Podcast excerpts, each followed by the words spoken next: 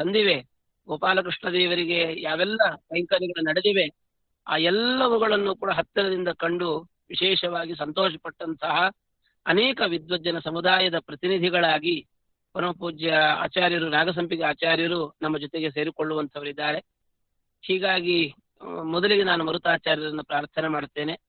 ನಮ್ಮ ವಿದ್ಯಾ ಸಿಂಧುತೀರ್ಥ ಶ್ರೀಪಾದಂಗಳವರ ಚಿಂತನೆಯನ್ನು ನಮ್ಮೊಂದಿಗೆ ಹಂಚಿಕೊಳ್ಬೇಕು. ನಂತರದಲ್ಲಿ ನಾಗಸಂಪಿಗೆ ಆಚಾರ್ಯರು ಬರ್ತಾರೆ. ಅವರು ವಿದ್ಯಾಶ್ರೀಧರ ಶ್ರೀಪಾದಂಗಳವರ ಸಾಧನೆಯನ್ನ ನಮ್ಮೊಂದಿಗೆ ಹಂಚಿಕೊಳ್ತಾರೆ ಅಂತ ಹೇಳ್ತಾ ಆಚಾರ್ಯರನ್ನ ಸ್ವಾಗತ ಮಾಡ್ತಾ, ಗುರುಚರಿತ್ರೆಯನ್ನ ಕೇಳಬೇಕು ಅಂದ್ರೆ ಅದು ಮರುತಾಚಾರ್ಯರಿಂದಲೇ ಕೇಳಬೇಕು. ಇನ್ಯಾರು ಹೇಳಿದ್ರು ಕೂಡ ಅದು ಗುರು ಪರಂಪರೆಯ ಮಹಿಮೆಯನ್ನ ಕೇಳಿದಾಗ ನಮಗಾಗೋದಿಲ್ಲ. ಹೇಳುವಂಥವ್ರು ಸುಮಾರು ಜನ ಸಿಗಬಹುದೇನೋ, ಆದರೆ ಮರುತಾಚಾರ್ಯರಂಥವರು ಹೇಳಿದ್ರೇನೆ ಅದು ಗುರು ಪರಂಪರೆಯನ್ನ ಹೇಳುವಂಥದ್ದು ಅಂತ ಬಹಳಷ್ಟು ಜನ ಹೇಳ್ತಾರೆ. ಆ ಪ್ರತಿನಿತ್ಯ ಏನೊಂದು ಯತಿ ಪರಂಪರೆ ಅಧ್ಯಯನ ನಡೀತಾ ಇದೆ, ಒಂದು ದಿನ ಮರುತಾಚಾರ್ಯರು ಇಲ್ಲ ಅಂತ ಆದ್ರೆ ಎಷ್ಟು ಜನ ಬೇಸರ ಮಾಡ್ಕೊಳ್ತಾರೆ ಅಂದ್ರೆ, ನಾನು ಅವ್ರಿಗೆ ಹೇಳೋದಿದೆ, ಆಚಾರ್ಯರಿಗೆ ಅನೇಕ ಒತ್ತಡಗಳು ಆ ವಿಚಿತ್ರ ಅಂದ್ರೆ ಇನ್ಯಾರಿಂದಲೂ ಅದನ್ನು ಫಿಲ್ ಮಾಡ್ಲಿಕ್ಕೆ ಸಾಧ್ಯ ಇಲ್ಲ. ಇವತ್ತು ಮರುತಾಚಾರ್ಯ ಬರ್ತಾ ಇಲ್ಲ, ಅದ್ರ ಬದಲಾಗಿ ಬೇರೆ ಯಾರನ್ನಾದ್ರೂ ಕೂಡ ಕೂರಿಸಿ ಅವರ ಮೂಲಕವಾಗಿ ಗುರು ಚಿಂತನೆಯನ್ನ ಪರಂಪರೆಯನ್ನ ಕೇಳೋಣ ಅಂತಂದ್ರೆ ಅದು ಯಾರಿಗೂ ಅಂತ ಅವಕಾಶಗಳಿಲ್ಲ.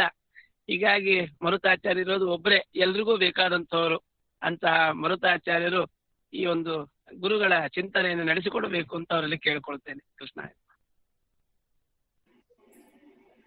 ನಿಖಿಲ ಗುಣನಿಕಾಯಂ ನಿತ್ಯ ನಿರ್ಧೂತ ಹೇಯಂ ಶುಭತಮ ಮತಿಮೇಯಂ ಶುದ್ಧ ಸೌಖ್ಯಾಪ್ತ್ಯುಪಾಯಂ ಸಕಲ ನಿಗಮಗೇಯಂ ಸರ್ವಶಬ್ದಾಭಿಧೇಯಂ ನವಜಲಧರ ಕಾಯಂ ನೌಮಿ ಲಕ್ಷ್ಮೀ ಸಹಾಯಂ ವಿಘ್ನೌಘವಾರಣಂ ಸತ್ಯಾಶೇಷ ವಿಶ್ವಸ್ಯ ಕಾರಣಂ ಕರುಣಾ ಸಿಂಧುಮಾನಂದತೀರ್ಥಬಂಧುಂ ಹರಿಂ ಭಜೆ ಅಭ್ರಮಂ ಭಂಗರಹಿತಮಜಡಂ ವಿಮಲಂ ಸದಾ ಆನಂದತೀರ್ಥಮತುಳಂ ಭಜೆ ತಾಪತ್ರಯಾಪಹಂ ಭವತಿ ಯದನುಭಾವಾಡಮೂಕೋಪಿ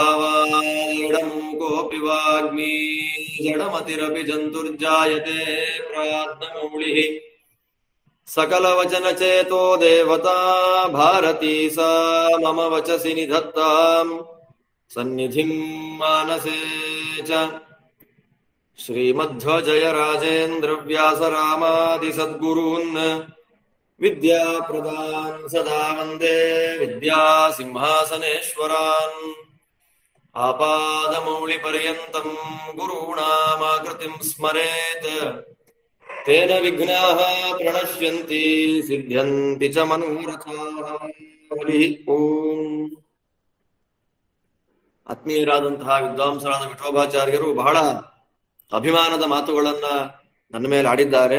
ಸರ್ವಥಾ ನಾನು ಅದಕ್ಕೆ ಪಾತ್ರನಲ್ಲದೇ ಇದ್ರೂ ಕೂಡ ನನ್ನ ಬಗ್ಗೆ ವಿಶೇಷವಾದ ಅಭಿಮಾನದ ಮಾತುಗಳನ್ನ ಅವ್ರು ಆಡಿದ್ದಕ್ಕೆ ಆತ್ಮೀಯ ಮಿತ್ರರಾಗಿರತಕ್ಕಂತಹ ವಿದ್ವಾಂಸರಾದ ವಿಠೋಬಾಚಾರ್ಯರಿಗೆ ಹೃತ್ಪೂರ್ವಕವಾದಂತಹ ಧನ್ಯವಾದಗಳನ್ನ ಆರಂಭದಲ್ಲಿ ನಾನು ಹೇಳ್ತಾ, ಇವತ್ತಿನ ದಿವಸ ಎರಡು ಪರ್ವಕಾಲಗಳು ಸೇರಿವೆ. ಒಂದು ವಿದ್ಯಾ ಸಿಂಧುತೀರ್ಥ ಶ್ರೀಪಾದಂಗಳವರ ಆರಾಧನೆಯ ಪರ್ವಕಾಲ, ಮತ್ತೊಂದು ವ್ಯಾಸರಾಜ ಸಂಸ್ಥಾನದ ಭಾಗ್ಯೋದಯದ ಕಾಲ. ಅನೇಕ ದಶಕಗಳ ಪರ್ಯಂತ ಕತ್ತಲಿನಲ್ಲಿ ಇದ್ದಂತೆ ಕಂಡಿದ್ದಂತಹ ಈ ಪರಂಪರೆಯ ಸೂರ್ಯ ಮತ್ತೆ ಬೆಳಗಲಿಕ್ಕೆ ಆರಂಭವನ್ನು ಮಾಡಿದಂತಹ ಕಾಲ. ಪರಮಪೂಜ್ಯ ಶ್ರೀಪಾದಂಗಳವರಿಗೆ ವೇದಾಂತ ಸಾಮ್ರಾಜ್ಯದಲ್ಲಿ ಪಟ್ಟಾಭಿಷೇಕ ನಡೆದಂತಹ ಶ್ರೇಷ್ಠವಾದ ಕಾಲ. ನಾವೆಲ್ಲರೂ ಕೂಡ ವ್ಯಾಸರಾಜ ಮಠದ ಶಿಷ್ಯರು ಅಂತ ಹೆಮ್ಮೆಯಿಂದ ಎದೆಯುಬ್ಬಿಸಿ ಹೇಳುವಂತಹ ಸೌಭಾಗ್ಯ ಒದಗಿದಂತಹ ಒಂದು ಪರ್ವಕಾಲ ಇದೆ.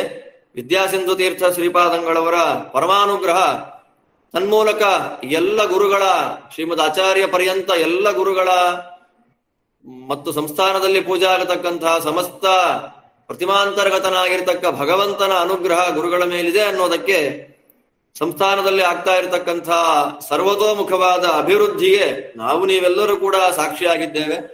ಅದನ್ನ ನಾವೇನ್ ಪ್ರತ್ಯೇಕವಾಗಿ ಇಂತಿಂತಹ ಸಾಧನೆ ಅಂತ ಪಾಯಿಂಟ್ ಔಟ್ ಮಾಡಿ ಹೇಳಬೇಕಾಗಿಲ್ಲ.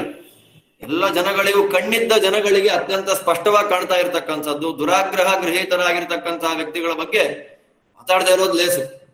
ಆದ್ದರಿಂದ ಅಂತಹ ಎರಡು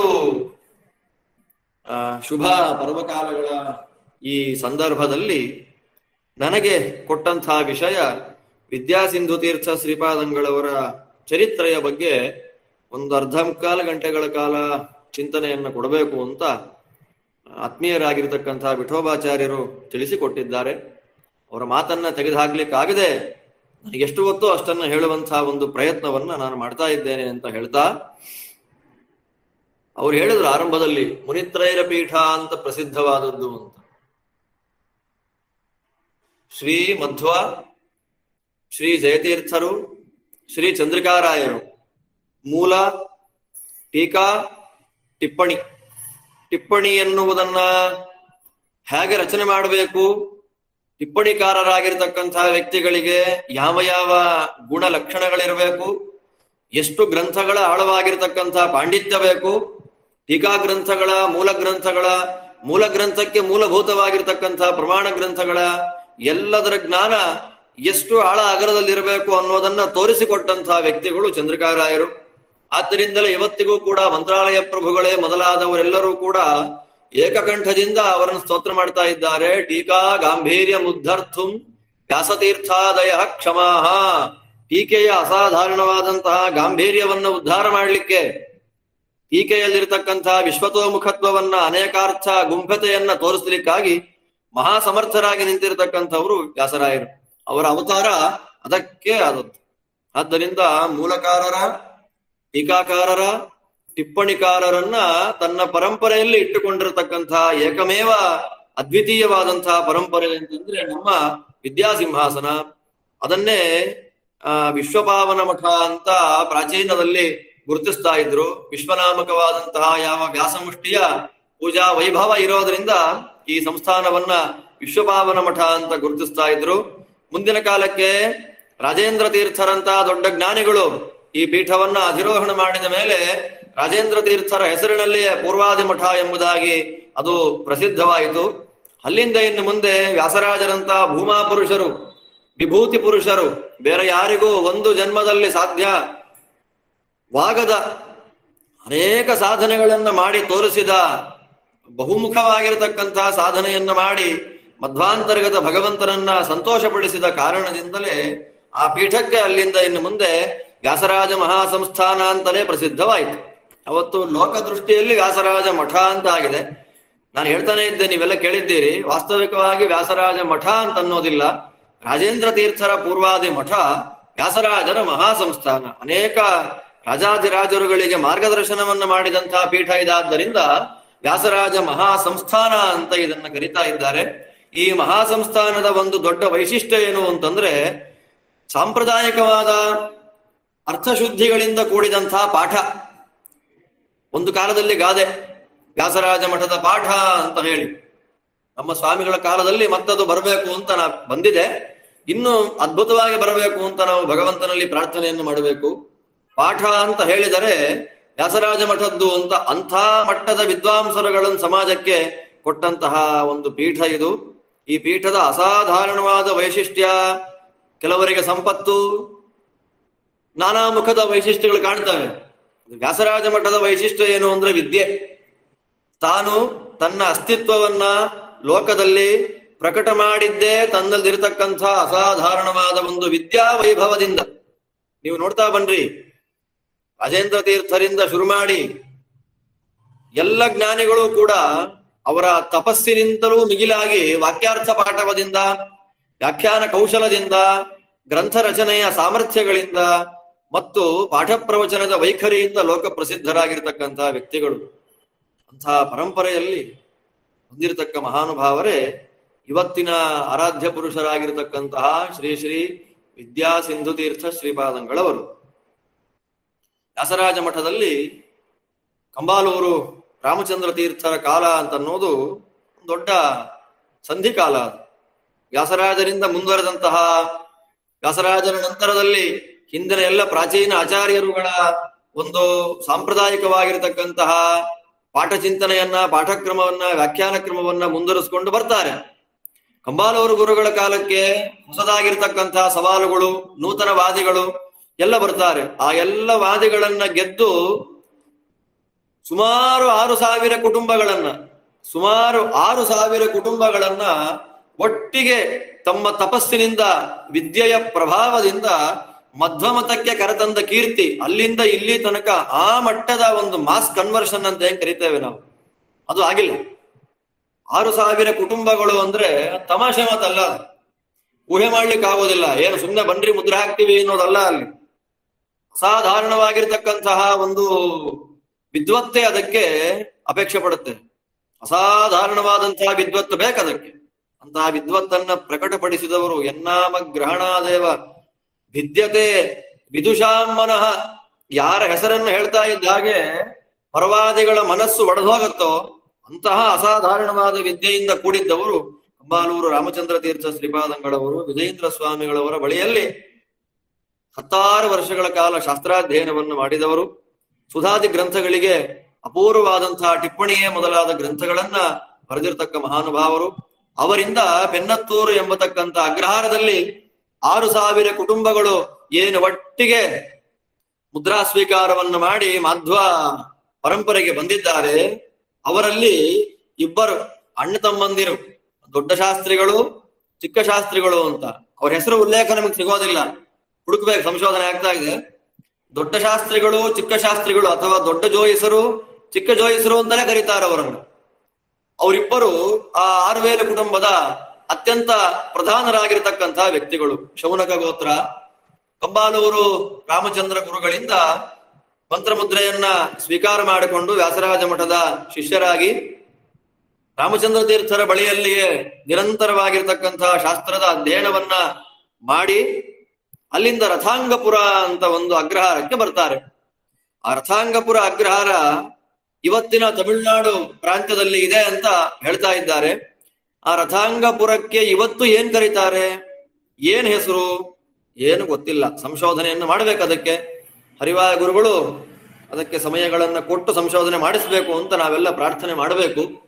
ಆ ರಥಾಂಗಪುರ ವಂಶ, ಆ ರಥಾಂಗಪುರ ವಂಶ ಅತ್ಯಂತ ಶ್ರೇಷ್ಠವಾದ ವಂಶ. ದೊಡ್ಡ ಜೋಯಿಸರು ಚಿಕ್ಕ ಜೋಯಿಸರು ಅಣ್ಣತಮ್ಮಂದರು ಅವರಿಬ್ಬರು ಕೂಡ ಶೌನಕ ಗೋತ್ರದ ಯಜುರ್ವೇದೀಯ ರಥಾಂಗಪುರ ವಂಶಕ್ಕೆ ಸೇರಿದಂತಹ ಯಾವ ಮಹಾನುಭಾವರುಗಳು. ಕಂಬಾಲೂರು ರಾಮಚಂದ್ರ ತೀರ್ಥರಾದ ಮೇಲೆ ವೇದವ್ಯಾಸ ದೇವರ ಸಾಕ್ಷಾತ್ ದರ್ಶನವನ್ನು ಪಡೆದಂತಹ ಲಕ್ಷ್ಮೀ ವಲ್ಲಭ ತೀರ್ಥರು, ಅವರ ಶಿಷ್ಯರಾಗಿ ಬಂದಿರತಕ್ಕಂತಹ ಯಾವ ಮಹಾನುಭಾವರೇ ವ್ಯಾಸತ್ರಯಗಳಿಗೆ ಟಿಪ್ಪಣಿಯನ್ನ ರಚನೆ ಮಾಡಿ ಅವತ್ತಿನ ಕಾಲದಲ್ಲಿ ಎಂಟತ್ತು ರಾಜರುಗಳಿಂದ ಕನಕಾಭಿಷೇಕವನ್ನು ರತ್ನಾಭಿಷೇಕವನ್ನು ಮಾಡಿಸಿಕೊಂಡಂತಹ ಶ್ರೀರಂಗ ಕ್ಷೇತ್ರದಲ್ಲಿ ವಿರಾಜಮಾನರಾಗಿರತಕ್ಕಂತಹ ಲಕ್ಷ್ಮೀನಾಥ ತೀರ್ಥರು, ಅವರ ವೃಂದಾವನ ಎಷ್ಟು ಭವ್ಯವಾಗಿದೆಯೋ ಅದಕ್ಕಿಂತಲೂ ಹತ್ತು ಪಟ್ಟು ಭವ್ಯವಾದದ್ದು ಅವರ ಜೀವನ. ಆ ವಂಶದಲ್ಲಿ ರಥಾಂಗಪುರ ವಂಶದಲ್ಲಿ ಏನು ಆ ಜೋಯಿಸರ ಮನೆತನ ಬರ್ತಾ ಇದೆ, ಆ ಮನೆತನಕ್ಕೆ ಲಕ್ಷ್ಮೀನಾಥ ತೀರ್ಥರ ವಿಶೇಷವಾದ ಅನುಗ್ರಹ, ಲಕ್ಷ್ಮೀನಾಥ ತೀರ್ಥ ಶ್ರೀಪಾದಂಗಳವರ ಪರಮಾನುಗ್ರಹ ಆ ವಂಶದ ಮೇಲೆ ಆಗ್ತಾ ಇದೆ. ಆ ಕಾರಣದಿಂದಲೇ ಶೇಷಚಂದ್ರಿಕಾಚಾರ್ಯರಿಂದ ಆರಂಭ ಮಾಡಿಕೊಂಡು ವಿದ್ಯಾ ಸಮುದ್ರ ತೀರ್ಥರವರೆಗೂ ಕೂಡ ಬಂದಿರುವಂತಹ ಎಲ್ಲ ಯತಿಗಳು, ಎಲ್ಲ ಪೀಠಾಧಿಪತಿಗಳು ಆ ವಂಶಕ್ಕೆ ಸೇರಿದರು. ವ್ಯಾಸರಾಜ ಮಹಾಸಂಸ್ಥಾನಕ್ಕೆ ಆ ವಂಶ ಮಾಡಿದಷ್ಟು ಸೇವೆ ಇನ್ಯಾವ ವಂಶವೂ ಮಾಡಿರ್ಲಿಕ್ಕಿಲ್ಲ. ಅಷ್ಟು ಅಸಾಧಾರಣವಾದಂತಹ ಸೇವೆಯನ್ನು ಮಾಡಿದ ಮನೆತನ ಅದು. ಊಹೆ ಮಾಡ್ರಿ ಸುಮ್ಮನೆ, ಶೇಷಚಂದ್ರಿಕಾಚಾರ್ಯರಿಂದ ಶುರು ಮಾಡಿ ವಿದ್ಯಾ ಸಮುದ್ರ ತೀರ್ಥರ ಹತ್ತಿರ ಹತ್ತಿರ ವಿದ್ಯಾ ರತ್ನಾಕರ ತೀರ್ಥರವರೆಗೂ ಅಂತ ನಾವು ನೋಡಿಕೊಂಡ್ರೆ ಇನ್ನೆಷ್ಟು ಯತಿಗಳನ್ನ ಕೊಟ್ಟಿದೆ. ಒಂದು ಮನೆಯಲ್ಲಿ ಒಬ್ಬ ಯತಿ ಆಗ್ತಾನೆ ಅಂತಂದ್ರೆ ಎಂಥ ದೊಡ್ಡ ಪುಣ್ಯ ಮಾಡಿರ್ಬೇಕು ಆ ಮನೆ. ಒಬ್ಬ ವಿದ್ವಾಂಸನಾಗಿರ್ತಕ್ಕ ವ್ಯಕ್ತಿ ಮನೆಯಲ್ಲಿ ಬರ್ತಾನೆ ಅಂತಂದ್ರೆ ಹಿರಿಯರು ಎಷ್ಟು ಪುಣ್ಯ ಮಾಡಿರ್ಬೇಕು ಅದಕ್ಕೆ, ಆ ವಿದ್ವಾಂಸರನ್ನ ಮನೆತನದಲ್ಲಿ ಪಡೆಯಲಿಕ್ಕೆ. ಹಾಗಿರ್ಬೇಕಾದ್ರೆ ಒಬ್ಬ ಯತಿ ಪರಮಾತ್ಮನ ಸನಕಾದಿಗಳ ಪರಂಪರೆಯಲ್ಲಿ ಬಂದಿರತಕ್ಕಂಥ ಶ್ರೇಷ್ಠವಾದ ಈ ಪೀಠವನ್ನ ಏರತಕ್ಕಂಥ ಯತಿ ಆ ವಂಶದಲ್ಲಿ ಒಬ್ಬ ಇಬ್ಬರಲ್ಲ ಹತ್ತಾರು ಯತಿಗಳನ್ನ ಕೊಟ್ಟ ಹಿರಿಮೆ ಆ ವಂಶಕ್ಕೆ ಇದೆ. ಅಂತಹ ವಂಶದಲ್ಲಿ ಬಂದಿರತಕ್ಕಂತಹ ಮಹಾನುಭಾವರೇ ವಿದ್ಯಾ ಸಿಂಧುತೀರ್ಥ ಶ್ರೀಪಾದಂಗಳವರು. ರಥಾಂಗಪುರದಿಂದ ಅವರ ಎಲ್ಲ ಮನೆತನ ವಿದ್ಯಾ ವಲ್ಲಭ ತೀರ್ಥರ ಕಾಲಕ್ಕೆ ಸೋಸಲೆಗೆ ಶಿಫ್ಟ್ ಆಯಿತು. ಸೋಸಲೆ ದಿವಾನ್ ಪೂರ್ಣಯ್ಯನವರು ಮಠದ ಶಿಷ್ಯರಾಗಿದ್ದವರು. ಕುಂಭಕೋಣದಲ್ಲಿದ್ದಂತಹ ವಲ್ಲಭ ತೀರ್ಥರನ್ನ ಪ್ರಾರ್ಥನೆ ಮಾಡಿ ಕರ್ಕೊಂಡು ಬರ್ತಾರೆ ಸೋಸಲೆಗೆ. ಆಗ ಅವರ ಜೊತೆಯಲ್ಲಿದ್ದಂತಹ ಎಲ್ಲ ಹತ್ತಾರು ಮಂದಿ ವಿದ್ವಾಂಸರು, ಬರೀ ಕೇವಲ ಮಾಧ್ವ ವಿದ್ವಾಂಸರು ಮಾತ್ರ ಅಲ್ಲ, ಅದ್ವೈತ ವಿದ್ವಾಂಸರು, ವಿಶಿಷ್ಟಾದ್ವೈತ ವಿದ್ವಾಂಸರು ಮತ್ತು ನಮ್ಮ ಮತೀಯ ವಿದ್ವಾಂಸರು, ತ್ರಿಮತಸ್ಥರು ಕೂಡ ಇದ್ದಂತಹ ಒಂದು ದೊಡ್ಡ ವಿದ್ಯಾಕೇಂದ್ರ ಅವತ್ತಿನ ಕಾಲಕ್ಕೆ ಸೋಸಲೆ ಆಗಿತ್ತು. ಬಲ್ಲವರೆಲ್ಲ ಸೋಸಲೆಯ ವಿದ್ಯಾ ವೈಭವದ ಬಗ್ಗೆ ಮಾತಾಡ್ತಾರೆ. ಅಂತಹ ಅಸಾಧಾರಣವಾದಂತಹ ಶಕ್ತಿ ಕೇಂದ್ರ ಒಂದು ಕಾಲಕ್ಕೆ ಸೋಸಲೆ. ಸ್ವಾತಂತ್ರ್ಯ ಪೂರ್ವದಲ್ಲಿ ಸೋಸಲೆಯಲ್ಲಿ ವಾಸ ಮಾಡ್ತಾ ಇದ್ದಾರೆ ಕೃಷ್ಣಾಚಾರ್ಯರು ಅಂತ ಹೇಳಿ ಇವರ ಪೂರ್ವಾಶ್ರಮದ ನಾಮ. ಅಧ್ಯಯನ ಮಾಡಿದ್ದೆಲ್ಲ ವಿದ್ಯಾಪೂರ್ಣ ತೀರ್ಥರ ಪಾದಕಮಲಗಳ ಬಳಿಯಲ್ಲಿ. ವಿದ್ಯಾಪೂರ್ಣ ತೀರ್ಥರು ಅಂತಂದ್ರೆ ಸಾಮಾನ್ಯ ವ್ಯಕ್ತಿತ್ವ ಅಲ್ಲ ಅವರದ್ದು. ಮುಮ್ಮುಡಿ ಕೃಷ್ಣರಾಜ ಒಡೆಯರ ಅತ್ಯಂತ ಪ್ರಸಿದ್ಧವಾಗಿರತಕ್ಕಂತಹ ಮಾತು ಅನೇಕ ಪುಸ್ತಕಗಳಲ್ಲಿ, ಪತ್ರಿಕೆಗಳಲ್ಲಿ, ಬಿಡಿ ಲೇಖನಗಳಲ್ಲಿ ಪ್ರಕಟವಾಗಿದೆ. ಮುನ್ನುಡಿ ಆ ಇತ್ಯಾದಿಗಳಲ್ಲಿ ಮುಮ್ಮುಡಿ ಕೃಷ್ಣರಾಜ ಒಡೆಯರ ಒಂದು ದೊಡ್ಡ ಮಾತು. ದೇವರು ಅಂತಂದ್ರೆ ತಿರುಪತಿ ಶ್ರೀನಿವಾಸ ದೇವರು, ಗುರುಗಳು ಅಂತ ಹೇಳಿದರೆ ಮಂತ್ರಾಲಯ ರಾಘವೇಂದ್ರ ಸ್ವಾಮಿಗಳು, ಮಠ ಅಂತ ಹೇಳಿದ್ರೆ ವ್ಯಾಸರಾಜ ಮಠ, ಸ್ವಾಮಿಗಳು ಅಂತಂದ್ರೆ ವಿದ್ಯಾಪೂರ್ಣ ತೀರ್ಥರು ಅಂತ. ಒಬ್ಬ ಅಧಿಪತಿ, ರಾಜ್ಯಾಧಿಪತಿ, ತತ್ರಾಪಿ ಮುಮ್ಮುಡಿ ಕೃಷ್ಣರಾಜ ಒಡೆಯರು ಅಂತಂದ್ರೆ ಮಹಾ ವಿದ್ವತ್ ಪ್ರಿಯರು, ವಿದ್ವಾಂಸರು ಅಂತಂದ್ರೆ ಅಷ್ಟು ಪ್ರೀತಿ ಅವರಿಗೆ. ಅಂತಹ ವಿದ್ವತ್ ವಲಯದಲ್ಲಿ ಇದ್ದಂತಹ ಒಬ್ಬ ಮಹಾರಾಜರು ಸ್ವತಃ ವಿದ್ವಾಂಸರಾಗಿ ಅನೇಕ ಗ್ರಂಥಗಳನ್ನು ಬರೆದಿದ್ದಾರೆ ಮುಮ್ಮುಡಿ ಒಡೆಯರು. ಅವರು ಹೇಳಿದಂತಹ ಮಾತು, ಸ್ವಾಮಿಗಳು ಅಂತ ಹೇಳಿದ್ರೆ ವಿದ್ಯಾಪೂರ್ಣ ತೀರ್ಥರು, ಮಠ ಅಂತ ಹೇಳಿದ್ರೆ ಸೋಸಲೆ ವ್ಯಾಸರಾಜ ಮಠ. ಯಾಕೆ ಆ ಮಾತು ಬಂದಿರ್ಬೋದು ಅವ್ರ ಬಾಯಿಂದ ಅನ್ನೋದನ್ನ ನಾವು ನೆನೆದಾಗ ರೋಮಾಂಚನ ಆಗಿಬಿಡುತ್ತೆ ಕೇಳಲಿಕ್ಕೆ. ಎಂಥ ಮಠದ, ಎಂಥ ಸಂಸ್ಥಾನದ ಶಿಷ್ಯರಾಗಿ ಬಂದಿದ್ದೇವೆ ನಾವು ಎನ್ನುವಂತಹ ಭಾವ ತುಂಬಿ ಬರುತ್ತೆ. ಕಣ್ಣಲ್ಲಿ ನೀರು ಆನಂದ ರೂಪದಲ್ಲಿ ಹರಿದು ಬರುತ್ತೆ.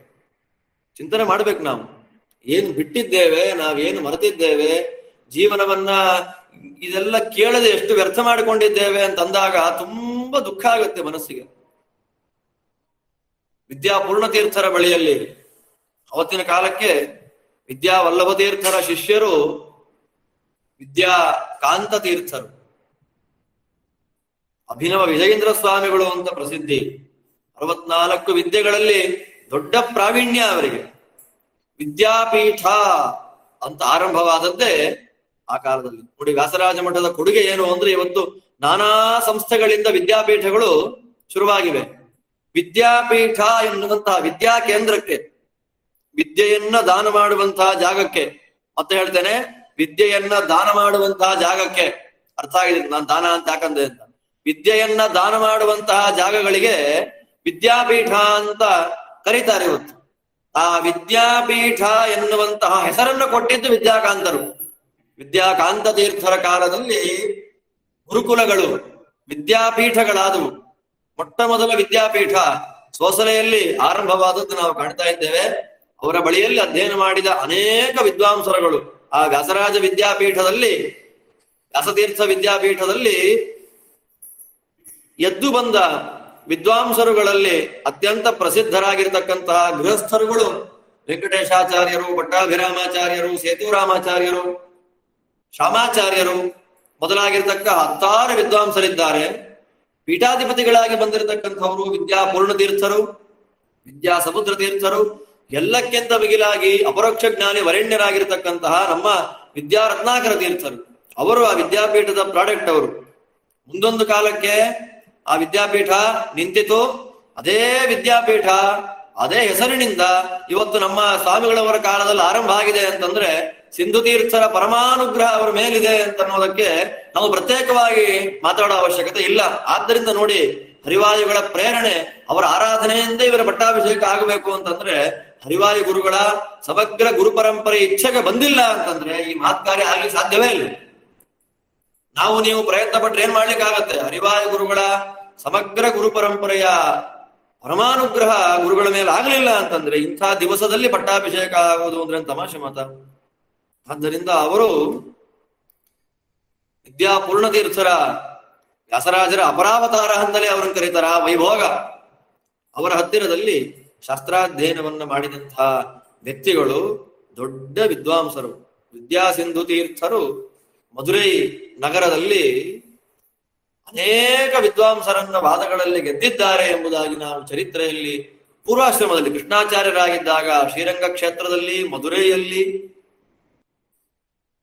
ಅನೇಕ ದಕ್ಷಿಣ ದೇಶದ ನಾನಾ ಪ್ರಾಂತ್ಯಗಳಲ್ಲಿ ಅನೇಕ ವಿದ್ವಾಂಸರ ಜೊತೆಯಲ್ಲಿ ವಾದವನ್ನ ಮಾಡಿ ಗೆದ್ದಿದ್ದಾರೆ ಅನ್ನೋದನ್ನು ಇತಿಹಾಸದಲ್ಲಿ ನಾವು ಕಾಣ್ತಾ ಇದ್ದೇವೆ. ಜಯಪತ್ರಿಕೆಗಳೆಲ್ಲ ಮಠದಲ್ಲಿ ಇದ್ದವು.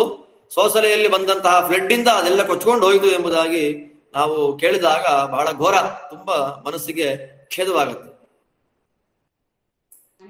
ಆ ಕಾಲದಲ್ಲಿ ವಿದ್ಯಾಪೂರ್ಣ ತೀರ್ಥರು ಏನ್ ಮಾಡ್ತಾರೆ, ನೀನಿ ಪೀಠಕ್ಕೆ ಯೋಗ್ಯನಾಗಿರ್ತಕ್ಕಂತಹ ವ್ಯಕ್ತಿ, ಆಕ್ಚುಯಲ್ ಆಗಿ ವರಸೆಯಲ್ಲಿ ಮೊಮ್ಮಗ ಆಗಬೇಕು. ವಿದ್ಯಾಪೂರ್ಣ ತೀರ್ಥರಿಗೆ ವಿದ್ಯಾ ಸಿಂಧುತೀರ್ಥರು ವರಸೆಯಲ್ಲಿ ನೋಡ್ಕೊಂಡಾಗ ಮೊಮ್ಮಗ ಆಗಬೇಕು ಹೇಳ್ತಾರೆ. ಮೊಮ್ಮಗ ಅಂತ ಕೊಟ್ಟರು ಅನ್ಕೋಬೇಡಿ, ಮಹಾ ಯೋಗ್ಯತೆ, ಅಸಾಧಾರಣವಾಗಿರ್ತಕ್ಕಂತಹ ಯೋಗ್ಯತೆ ಇದ್ದದ್ದರಿಂದ ಅವ್ರಿಗೆ ಏನ್ ಮಾಡ್ತಾರೆ, ಈ ಪೀಠಕ್ಕೆ ಅಧಿಕಾರಿಯಾಗಿರ್ತಕ್ಕಂತಹ ವ್ಯಕ್ತಿ ನೀವು ಅಂತ ಹೇಳಿದ್ರು. ತಕ್ಷಣದಲ್ಲೇ ಗುರುವಾಜ್ಞೆಯನ್ನ ಉಲ್ಲಂಘನೆ ಮಾಡೋ ಹಾಗಿಲ್ಲ, ಗುರುವಾಜ್ಞೆ ಸ್ವೀಕಾರಾರ್ಹ ಎನ್ನುವಂತಹ ಕ್ರಮದಲ್ಲಿ ಸನ್ಯಾಸವನ್ನ ಸ್ವೀಕಾರ ಮಾಡಿಬಿಡ್ತಾರೆ. ಸನ್ಯಾಸ ಸ್ವೀಕಾರ ಆಗೋಯ್ತು. ಐದು ವರ್ಷದ ಮಗ, ಪುಟ್ಟ ಮಗ, ಪಟ್ಟಾಭಿರಾಮ ಅಂತ ಮಗುವಿನ ಹೆಸರು. ಇವರು ಸೋಸಲೆಯಲ್ಲಿ ಕೂತಿದ್ದಾರೆ. ಸೋಸಲೆಯಲ್ಲಿ ಕೂತ್ರೆ ಎಲ್ಲ ಬಂದ್ರು, ಪೂರ್ವಾಶ್ರಮದ ಸಂಬಂಧಿಕರೆಲ್ಲ ಬಂದ್ರು. ಸ್ವಾಮಿಗಳ ಹತ್ರ ಮಾತಾಡ್ತಾರೆ, ಸ್ವಾಮಿ ನೀವು ಸನ್ಯಾಸ ತಗೊಂಡ್ಬಿಟ್ರಿ, ಹೆಂಡತಿ ಚಿಕ್ಕವಳು, ಮಗನ ಉಪನಯನೂ ಆಗಿಲ್ಲ, ಐದು ವರ್ಷದ ಬಾಲಕ, ವ್ಯವಸ್ಥೆ ಮಾಡ್ರಿ ಏನಾದ್ರು ಅವ್ರಿಗೆ ಅಂತ ಹೇಳಿದ್ದಕ್ಕೆ ಸ್ವಾಮಿಗಳು ಹೇಳ್ತಾರಂತೆ, ಇದು ಗೋಪಾಲಕೃಷ್ಣ ದೇವರ ಆಸ್ತಿನಪ್ಪ, ನಿಮ್ಮ ಮನೆತನದ ಆಸ್ತಿ ಅಲ್ಲ, ಊರ್ ಬಿಟ್ಟು ಹೋಗ್ಬೇಕು ನೀವು ಇಲ್ಲಿಂದ ಅಂತ ಗದರ್ತಾರಂತೆ. ಜೋರಾಗಿ ರೇಗ ಬಿಟ್ರಂತೆ, ಬೈದು ಬಿಟ್ರಂತೆ, ಏನ್ರಪ್ಪ ಗೋಪಾಲಕೃಷ್ಣ ದೇವರ ಆಸ್ತಿ ಮೇಲೆ ನೀವು ಕಣ್ಣಾಗ್ತಾ ಇದ್ದೀರಾ, ಯಾವ ಜನ್ಮಕ್ಕೂ ಆಗೋದಿಲ್ಲ, ಇದು ಸಾಧ್ಯವಿಲ್ಲದ ಮಾತು. ಒಂದು ಊಹೆ ಮಾಡ್ಬೇಕು ನಾವು, ವಿದ್ಯಾಪೂರ್ಣ ತೀರ್ಥ ಶ್ರೀಪಾದಂಗಳವರ ಕಾಲದಲ್ಲಿ ವಿದ್ಯಾ ವಲ್ಲಭ ತೀರ್ಥರು, ವಿದ್ಯಾ ಸಿಂಧು ತೀರ್ಥರು ಮತ್ತು ವಿದ್ಯಾಪೂರ್ಣ ತೀರ್ಥರು, ಈ ಮೂರು ಜನಗಳ ಕಾಲದಲ್ಲಿ ಮಠದಲ್ಲಿ ಸಂಗ್ರಹವಾಗಿದ್ದಂತಹ ಕೇವಲ ಬಂಗಾರ ಒಂದೂವರೆ ಸಾವಿರ ಕೆಜಿ ಒಂದೂವರೆ ಸಾವಿರ ಕೆಜಿಗಳಷ್ಟು ಬಂಗಾರ. ಸ್ವಾಭಾವಿಕವಾಗಿಯೇ ವ್ಯಾಸರಾಜ ಮಠ ಅಂತಂದ್ರೆ ಸರ್ವಸಂಪದ್ಭರಿತವಾಗಿದ್ದಂತಹ ಮಠ. ಇವರು ಮೂರು ಜನಗಳ ಕಾಲದಲ್ಲಿ ಅಂತೂ ಅಪಾರವಾದ ಸಂಪತ್ತು. ದೀಪ ಮುಂದೆ ಮಾಡಬೇಕು ಅಂದ್ರೂ ಕಡ್ಡಿಯೂ ಬಂಗಾರದ್ದೇ. ಆ ಸೋಚಕವಾಗಿ ಒಂದೇ ಒಂದು ಬಂಗಾರದ ಕಡ್ಡಿ ಇದೆ. ಗೋಪಾಲಕೃಷ್ಣ ದೇವರ ಅಲಂಕಾರಕ್ಕೆ ಹಾಕ್ತಾರೆ ಸ್ವಾಮಿಗಳ ಕಡ್ಡಿಯನ್ನು. ಅಂತಹ ವೈಭವದಿಂದ ಕೂಡ ನೋಡಿದ ಕಡೆಯಲ್ಲೆಲ್ಲ ಬೆಳ್ಳಿ, ಬಂಗಾರ, ಮುತ್ತು, ರತ್ನ, ಬಂಗಾರದ ಪೀಠಗಳು ಎಲ್ಲ ಇದ್ದಂತಹ ಕಾಲ. ಕಣ್ಣಾಕ್ಬೇಡಿ ನೀವು ಅಂತ ಬೈದ್ ಕಳಿಸ್ತಾರಂತೆ. ಮಗುವನ್ನ ಕರೀತಾರೆ. ಪಟ್ಟಾಭಿರಾಮನನ್ನು ಕರೆದು ಕೈ ತುಂಬಾ ಮಂತ್ರಾಕ್ಷತೆಯನ್ನ ಕೊಟ್ಟು ಹೇಳ್ತಾರಂತೆ, ಒಳ್ಳೇದಾಗಲಿ ಹೋಗು ಅಂತ. ಅವರ ಮಾತಿನಂತೆ ಎಲ್ಲ ಸೋಸಲೆ ಬಿಟ್ರು. ನೋಡಿ, ಒಬ್ಬ ವಂಶದಲ್ಲಿ ಒಬ್ಬ ಸ್ವಾಮಿಗಳು ವ್ಯಕ್ತಿ ಪೀಠಾಧಿಪತಿ ಆಗ್ತಾನೆ ಅಂತಂದ್ರೆ ಎಲ್ಲ ಸೇರುವಂತಹ ಕಾಲದಲ್ಲಿ ಸಿಂಧು ತೀರ್ಥರು ಮಾಡಿದಂತಹ ಕೆಲಸ ಏನು, ಎಲ್ಲರೂ ಬಿಟ್ಟೋದ್ರು. ಮಠ ಬಿಟ್ಟೋದ್ರಲ್ಲ, ಸೋಸಲೆ ಗ್ರಾಮವನ್ನೇ ಬಿಟ್ಟು ಮೈಸೂರಿಗೆ ಬಂದ್ಬಿಟ್ರು. ಏನಿಲ್ಲ, ಬಡತನ, ಏನೂ ಮಾಡ್ಲಿಕ್ಕಿಲ್ಲ, ಮಾತಾಡ್ಲಿಕ್ಕಿಲ್ಲ. ಆ ಹಾಗಿದ್ರೂ ಕೂಡ ಗುರುಗಳ ಆಜ್ಞೆ ಉಲ್ಲಂಘನೆಯನ್ನು ಮಾಡೋ ಹಾಗಿಲ್ಲ ಎನ್ನುವಂತಹ ರೀತಿಯಲ್ಲಿ ಏನಾಗಿದೆ, ಎಲ್ಲ ಬಂದಿದ್ದಾರೆ. ಐದು ವರ್ಷಗಳ ಕಾಲ ನಿರಂತರವಾಗಿರ್ತಕ್ಕಂತಹ ಸಂಚಾರ, ನಿರಂತರವಾಗಿರ್ತಕ್ಕಂತಹ ಸಂಚಾರ ಮಹಾನುಭಾವರು ಮಾಡ್ತಾ ಇದ್ದಾರೆ. ಅವರ ಬಗ್ಗೆ ಕವಿಗಳು ಮಾತಾಡುವಾಗ ವಿವಿಧ ಶಾಸ್ತ್ರ ನಿಕ್ಷೇಪ ಭೂಹು ಎಂಬತಕ್ಕಂತಹ ವಿಶೇಷಣವನ್ನ ಅವ್ರ ಮೇಲೆ ಕೊಡ್ತಾರೆ. ಇವರು ಹೇಗಿದ್ರು, ವಿವಿಧ ಶಾಸ್ತ್ರ ನಿಕ್ಷೇಪ ಭೂಹು, ವಿವಿಧ ಶಾಸ್ತ್ರಗಳು, ನಾನಾ ಶಾಸ್ತ್ರಗಳ ನಿಕ್ಷೇಪ ಭೂಮಿಯಾಗಿದ್ರಂತೆ ಇವರು. ನಿಕ್ಷೇಪ ಅಂದ್ರೆ ಗೊತ್ತು ನಮ್ಗೆ, ಗಣಿ. ಗಣಿ ಅಂದ್ರೇನು? ತೆಗಿತಾ ಇದ್ದಾಗೂ ಬಂಗಾರ ಬರ್ತಾ ಇರುತ್ತಲ್ಲ, ಗೋಲ್ಡ್, ಸಿಲ್ವರ್, ಡೈಮಂಡ್ ಏನ್ ಬೇಕಾದ ಅನ್ಕೊಳ್ಳಿ ನೀವು. ಅದನ್ನ ನಿಕ್ಷೇಪ, ತನ್ನ ಒಡಲಲ್ಲಿ ತುಂಬಿಸಿಕೊಂಡಿರತಕ್ಕಂತಹ ಭೂಮಿಯನ್ನ ಗಣಿ ಅಂತ ಕರಿತಾ ಇದ್ದಾರೆ. ಇವ್ರ್ಯಾರು ವಿವಿಧ ಶಾಸ್ತ್ರ ನಿಕ್ಷೇಪ ಭೂಹು, ವಿವಿಧ ಶಾಸ್ತ್ರಗಳ ಗಣಿಯಾಗಿದ್ದವರು. ನೋಡಿ, ಅವರ ಸಂಚಾರದ ವೈಖರಿಯಲ್ಲಿ ಅವರ ಬಗ್ಗೆ ಈ ಒಂದು ವಿಶೇಷಣ ಸಾಕು. ಕಂಚಿ, ಶ್ರೀರಂಗ ಮೊದಲಾದ ಅವರ ಚಾತುರ್ಮಾಸ್ಯಗಳ ಕಾಲದಲ್ಲಿ ಅವರು ತೋರಿಸಿದಂತಹ ವಿದ್ಯಾ ವೈಭವದ ಸೂಚನೆ ಆಗಿದೆ ಇದು. ಎಲ್ಲ ಅರ್ಧ ಮುಕ್ಕಾಲ ಗಂಟೆಯಲ್ಲಿ ಅದನ್ನು ವಿಸ್ತಾರವಾಗಿ ಹೇಳಲಿಕ್ಕೆ ಅವನು ಗುರು ಪರಂಪರೆ ಶ್ರವಣ ಮಾಡ್ತಾ ಇದ್ದೇವೆ, ಹಾಗಿದ್ರು ಅವಾಗ ಬರುತ್ತೆ ಆರಾಧನಾ ಪರ್ವಕಾಲ ಅಂತ ಹೇಳಿ ಸೂಚ್ಯವಾಗಿ ಅವರ ಮಹಿಮೆಯನ್ನು ಹೇಳೋದಷ್ಟೇ. ವಿವಿಧ ಶಾಸ್ತ್ರ ನಿಕ್ಷೇಪ ಭೂಹು, ಬೇರೆ ಬೇರೆ ಶಾಸ್ತ್ರಗಳಲ್ಲಿ ಬೇರೆ ಬೇರೆ ಶಾಸ್ತ್ರಗಳಲ್ಲಿ ತಲಸ್ಪರ್ಶಿಯಾಗಿರ್ತಕ್ಕಂತಹ ಪಾಂಡಿತ್ಯ ವಿದ್ಯಾಪೂರ್ಣ ತೀರ್ಥರ ಬಳಿಯಲ್ಲಿ ಅಧ್ಯಯನ ಮಾಡಿದ್ದಾರೆ ಅಂತಂದ್ರೆ ಕೇಳಬೇಕಾ. ನಲವತ್ತೆಂಟು ವರ್ಷ ಪೀಠಾಧಿಪತಿಗಳಾಗಿದ್ದಂಥವರು ವಿದ್ಯಾಪೂರ್ಣ ತೀರ್ಥರು, ಅವರ ಬಳಿಯಲ್ಲಿ ನಿರಂತರವಾಗಿರ್ತಕ್ಕಂತಹ ಶಾಸ್ತ್ರಾಧ್ಯಯನ ಮಾಡಿ ಅಸಾಧಾರಣವಾದ ವಿದ್ವತ್ತನ್ನ ಗಳಿಸಿಕೊಂಡವರು. ಅನೇಕ ವಿದ್ವಾಂಸರಿಗೆ ಪಾಠ ಮಾಡಿದ್ದಾರೆ, ಅನೇಕ ವಿದ್ವಾಂಸರಿಗೆ. ಆ ವಿದ್ವಾಂಸರಲ್ಲಿ ಒಬ್ಬರು ವೆಂಕಟೇಶಾಚಾರ್ಯರು ಅಂತ ಅವ್ರ ಹೆಸರು. ಅವರು ಒಂದು ಗ್ರಂಥವನ್ನ ಬರೆದಿದ್ದಾರೆ, ಸಂಶೋಧನೆ ಆಗ್ತಾ ಇದೆ ಸದ್ಯದಲ್ಲೇ, ನಿಮ್ ಮುಂದೆ ಆ ಗ್ರಂಥ ಬರ್ಲಿಕ್ಕಿದೆ. ತಾರತಮ್ಯದ ವಿಷಯವಾಗಿ ಅವರೊಂದು ಗ್ರಂಥವನ್ನು ಬರೆದಿದ್ದಾರೆ. ತಾರತಮ್ಯದ ವಿಷಯವಾಗಿ ಅವರು ಒಂದು ಗ್ರಂಥವನ್ನ ಬರೆದಿದ್ದಾರೆ. ವಿದ್ಯಾ ಸಿಂಧುತೀರ್ಥರ ಗೃಹಸ್ಥ ಶಿಷ್ಯ ವರ್ಗದಲ್ಲಿ ಗ್ರಂಥಕಾರರಾಗಿ ಮಾನಿತರಾಗಿರತಕ್ಕಂತಹ ವ್ಯಕ್ತಿಗಳು ನಮ್ಮ ವೆಂಕಟೇಶಾಚಾರ್ಯರು. ವಿದ್ಯಾ ಶ್ರೀ ಸಿಂಧು ತೀರ್ಥಾನಾಂ ಮದ್ಗುರೋ ಪಾದ ಪಂಕಜೆ ನಮಸ್ಕೃತ್ಯ ಪ್ರವಕ್ಷ್ಯಾಮಿ ತಾರತಮ್ಯಂ ವಿಮುಕ್ತಿದಂ ಎಂಬುದಾಗಿ ಆ ಗ್ರಂಥದ ಮಂಗಳಾಚರಣೆಯ ಯಾದಿಯಲ್ಲಿ ಬರತಕ್ಕಂತಹ ವಿದ್ಯಾ ಸಿಂಧು ತೀರ್ಥರ ನಮಸ್ಕಾರ ರೂಪವಾಗಿರ್ತಕ್ಕಂತಹ ಶ್ಲೋಕ. ವಿದ್ಯಾ ಶ್ರೀ ಸಿಂಧು ತೀರ್ಥಾನಾಂ ಮದ್ಗುರೋ ಪಾದ ಪಂಕಜೆ ನಮಸ್ಕೃತ್ಯ ಪ್ರವಕ್ಷ್ಯಾಮಿ, ನನ್ನ ಗುರುಗಳಾಗಿರತಕ್ಕಂತಹ ವಿದ್ಯಾ ಸಿಂಧು ತೀರ್ಥರ ಪಾದ ಕಮಲಗಳಿಗೆ ನಮಸ್ಕಾರವನ್ನ ಮಾಡ್ತಾ ಮೋಕ್ಷೋಪಯೋಗಿಯಾಗಿರತಕ್ಕಂತಹ ತಾರತಮ್ಯ ಪ್ರಬಂಧವನ್ನು ನಿರ್ಮಾಣ ಮಾಡ್ತೇನೆ. ನೋಡಿ, ವಿವಿಧ ಶಾಸ್ತ್ರ ನಿಕ್ಷೇಪ ಭೂಹು, ವಿವಿಧ ಶಾಸ್ತ್ರಗಳ ನಿಕ್ಷೇಪ ಭೂಮಿಯಾಗಿರ್ತಕ್ಕಂತಹ ವ್ಯಕ್ತಿಗಳು ಮಹಾನುಭಾವರು. ಅದಾದ ನಂತರದಲ್ಲಿ ವಿಚಿತ್ರ ಚರಿತಾಕೃತಿ, ನಾನಾ ಶ್ಲೋಕ ಪೂರ್ತಿ ಹೇಳ್ಬಿಟ್ರೆ ಮತ್ತೆ ಎಂಟು ಗಂಟೆ ಆಗೋಗುತ್ತೆ, ಬೇಡ. ವಿಚಿತ್ರ ಚರಿತಾಕೃತಿ, ವಿಚಿತ್ರವಾದಂತಹ ಚರಿತ್ರೆ ಅವರದ್ದು, ಅತೀ ವಿಚಿತ್ರವಾಗಿರ್ತಕ್ಕಂತಹ ಚರಿತ್ರೆ, ಅದು ಹೇಳಲಿಕ್ಕೆ ಸಾಧ್ಯವೇ ಇಲ್ಲ. ಅದರಲ್ಲಿ ಒಂದೇ ಒಂದು ಉದಾಹರಣೆ, ಸೋಸಲೆಯ ಮಠ. ಸೋಸಲೆಯ ಮಠದಲ್ಲಿದ್ದಾರೆ. ಸೋಸಲೆಯ ಮಠದಲ್ಲಿ ಕೂತಿರುವಂತಹ ಕಾಲಕ್ಕೆ ಮಳೆಗಾಲ ಮಳೆಗಾಲ ಮಳೆ ಬರ್ತಾ ಇದೆ, ಚಾತುರ್ಮಾಸ್ಯದ ಆರಂಭ. ಆ ವರ್ಷ ತಮ್ಮ ಚಾತುರ್ಮಾಸ್ಯವನ್ನ ಸೋಸಲೆಯಲ್ಲಿ ಕೂಡಬೇಕು ಅಂತ ಸಂಕಲ್ಪವನ್ನು ಮಾಡಿಕೊಂಡಿದ್ದಾರೆ ಗುರುಗಳು. ಮಳೆಗಾಲ, ಮಳೆ ಜೋರಾಗಿ ಬರ್ತಾ ಇದೆ. ಇನ್ನು ಚಾತುರ್ಮಾಸ್ಯ ಸೀಮೋಲ್ಲಂಘನ ಆಗೋ ತನಕ ನದಿ ದಾಟಿ ತಿರುಮುಕೂರ್ಲಿಗೆ ಬರ್ಲಿಕ್ಕಿಲ್ಲ, ಶೇಷಚಂದ್ರಿಕಾಚಾರ್ಯ ನೋಡ್ಲಿಕ್ಕಿಲ್ಲ.